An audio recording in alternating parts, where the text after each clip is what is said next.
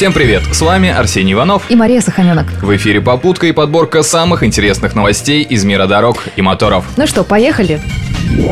Чешская «Шкода» отмечает своеобразный юбилей. Модель «Октавия» преодолела отметку в 6 миллионов выпущенных автомобилей. Правда, к этому результату модель шла с далекого 1959 года. Зато можно с уверенностью сказать, что «Октавия» – самая популярная модель в истории марки. Что интересно, самым популярным стало второе поколение «Октавии». За 9 лет производства модели было продано больше 2,5 миллиона машин. Сегодня выпускается уже третье поколение, которое в этом году пережило рестайлинг и уже продано полтора миллиона авто авто. Кстати, в России эта модель представлена во всех вариациях кузова, от лифтбэк до универсала и заряженных версий. Только вот цена на новую «Октавию» уже не так демократична. Хотя, учитывая общее повышение цен на автомобили, «Шкода» сохранила конкурентоспособность. О преимуществах «Шкоды Октавии 2» рассказал ее владелец Александр Калиниченко.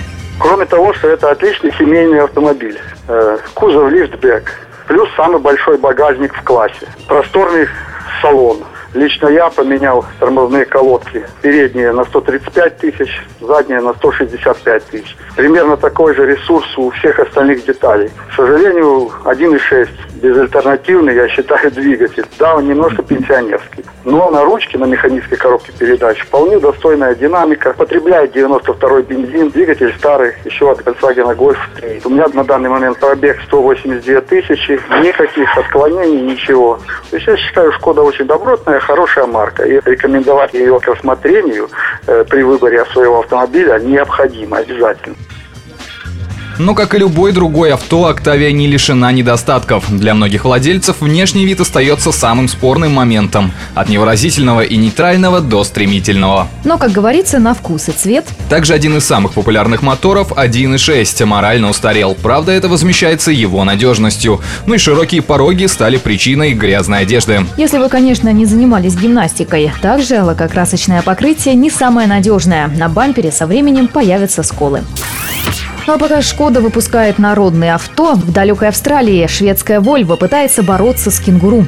И, судя по всему, проигрывает этим знаменитым прыгунам. Компания Volvo еще полтора года назад начала попытки обучить свои беспилотники, распознавать их, но расписалась в собственном бессилии.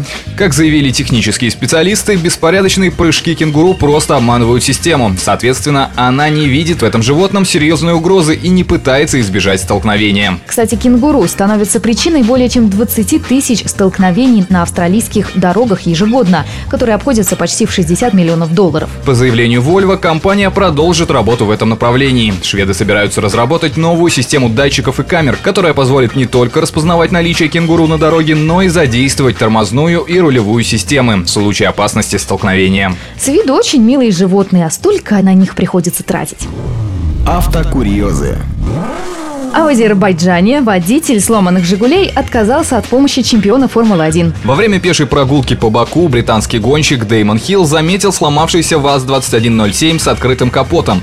Экс-пилот решил предложить автовладельцу свою помощь, однако тот широкий жест, похоже, не оценил. Такое предложение оскорбило местного жителя, и чемпиону Формулы-1 1996 года пришлось ретироваться. Судя по всему, азербайджанский водитель не является поклонником королевских гонок, поэтому он и не узнал в лице внезапно появившегося появившегося помощника знаменитого спортсмена в отставке. А у нас на этом все. Рулите на здоровье. Удачи в пути.